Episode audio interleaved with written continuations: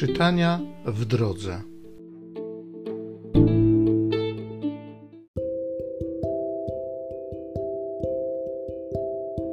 Z Księgi Rodzaju.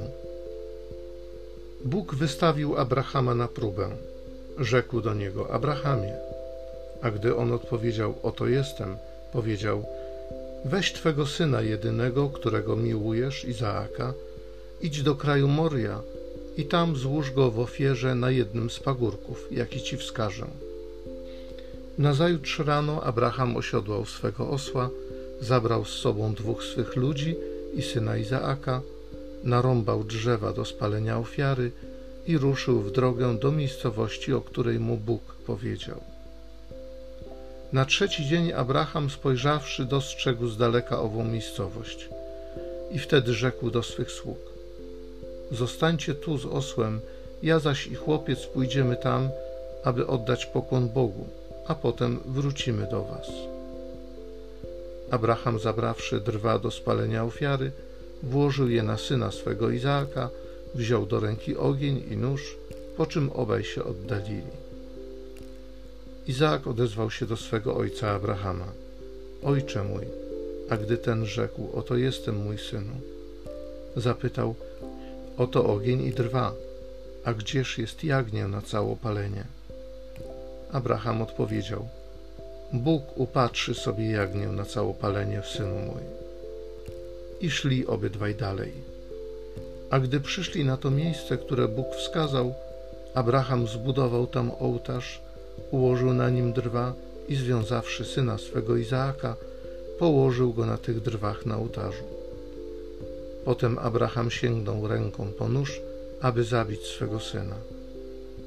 Ale wtedy anioł pański zawołał do niego z nieba i rzekł: Abrahamie, Abrahamie. A on rzekł: Oto jestem. Anioł powiedział mu: Nie podnoś ręki na chłopca i nie czyń mu nic złego. Teraz poznałem, że boisz się Boga, bo nie odmówiłeś mi nawet twego jednego syna. Abraham, obejrzawszy się poza siebie, spostrzegł barana uwikłanego rogami w zaroślach. Poszedł więc, wziął barana i złożył w ofierze całopalnej zamiast swego syna. I dał Abraham miejscu temu nazwę Pan widzi. Stąd to mówi się dzisiaj, na wzgórzu Pan się ukazuje. Po czym anioł pański przemówił głośno z nieba do Abrahama po raz drugi. Przysięgam na siebie, mówi Pan, że ponieważ uczyniłeś to, a nie odmówiłeś mi syna Twego jedynego, będę Ci błogosławił i dam Ci potomstwo tak liczne, jak gwiazdy na niebie i jak ziarnka piasku na wybrzeżu morza. Potomkowie Twoi zdobędą warownie swych nieprzyjaciół.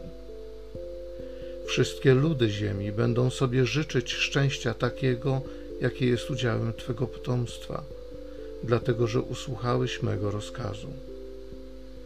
Abraham wrócił do swych sług i wyruszywszy razem z nimi w drogę, poszedł do Beerszeby i mieszkał Abraham nadal w Beerszebie.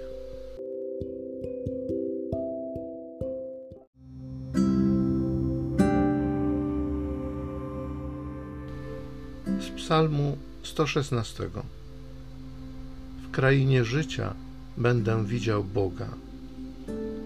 Miłuję Pana, albowiem usłyszał głos mego błagania, bo skłonił ku mnie swe ucho w dniu, w którym wołałem. Oplotły mnie więzy śmierci, dosięgły mnie pęta otchłani, ogarnął mnie strach i udręka. Ale wezwałem imienia Pana. Panie, ratuj me życie. Pan jest łaskawy i sprawiedliwy. Bóg nasz jest miłosierny. Pan strzeże ludzi prostego serca.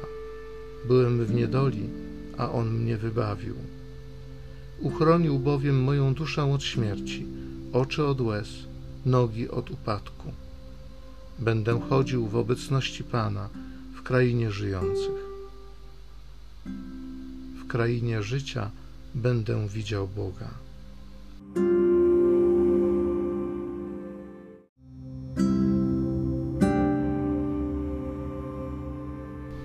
W Chrystusie Bóg pojednał świat ze sobą. nam zaś przekazał słowo jednania.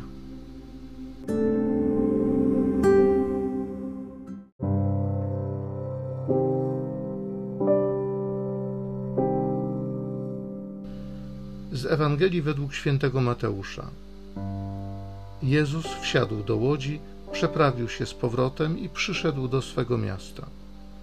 A oto przynieśli mu paralityka leżącego na łożu. Jezus, widząc ich wiarę, rzekł do paralityka: Ufaj, synu, odpuszczone ci są twoje grzechy. Na to pomyśleli sobie niektórzy z uczonych w piśmie: On bluźni.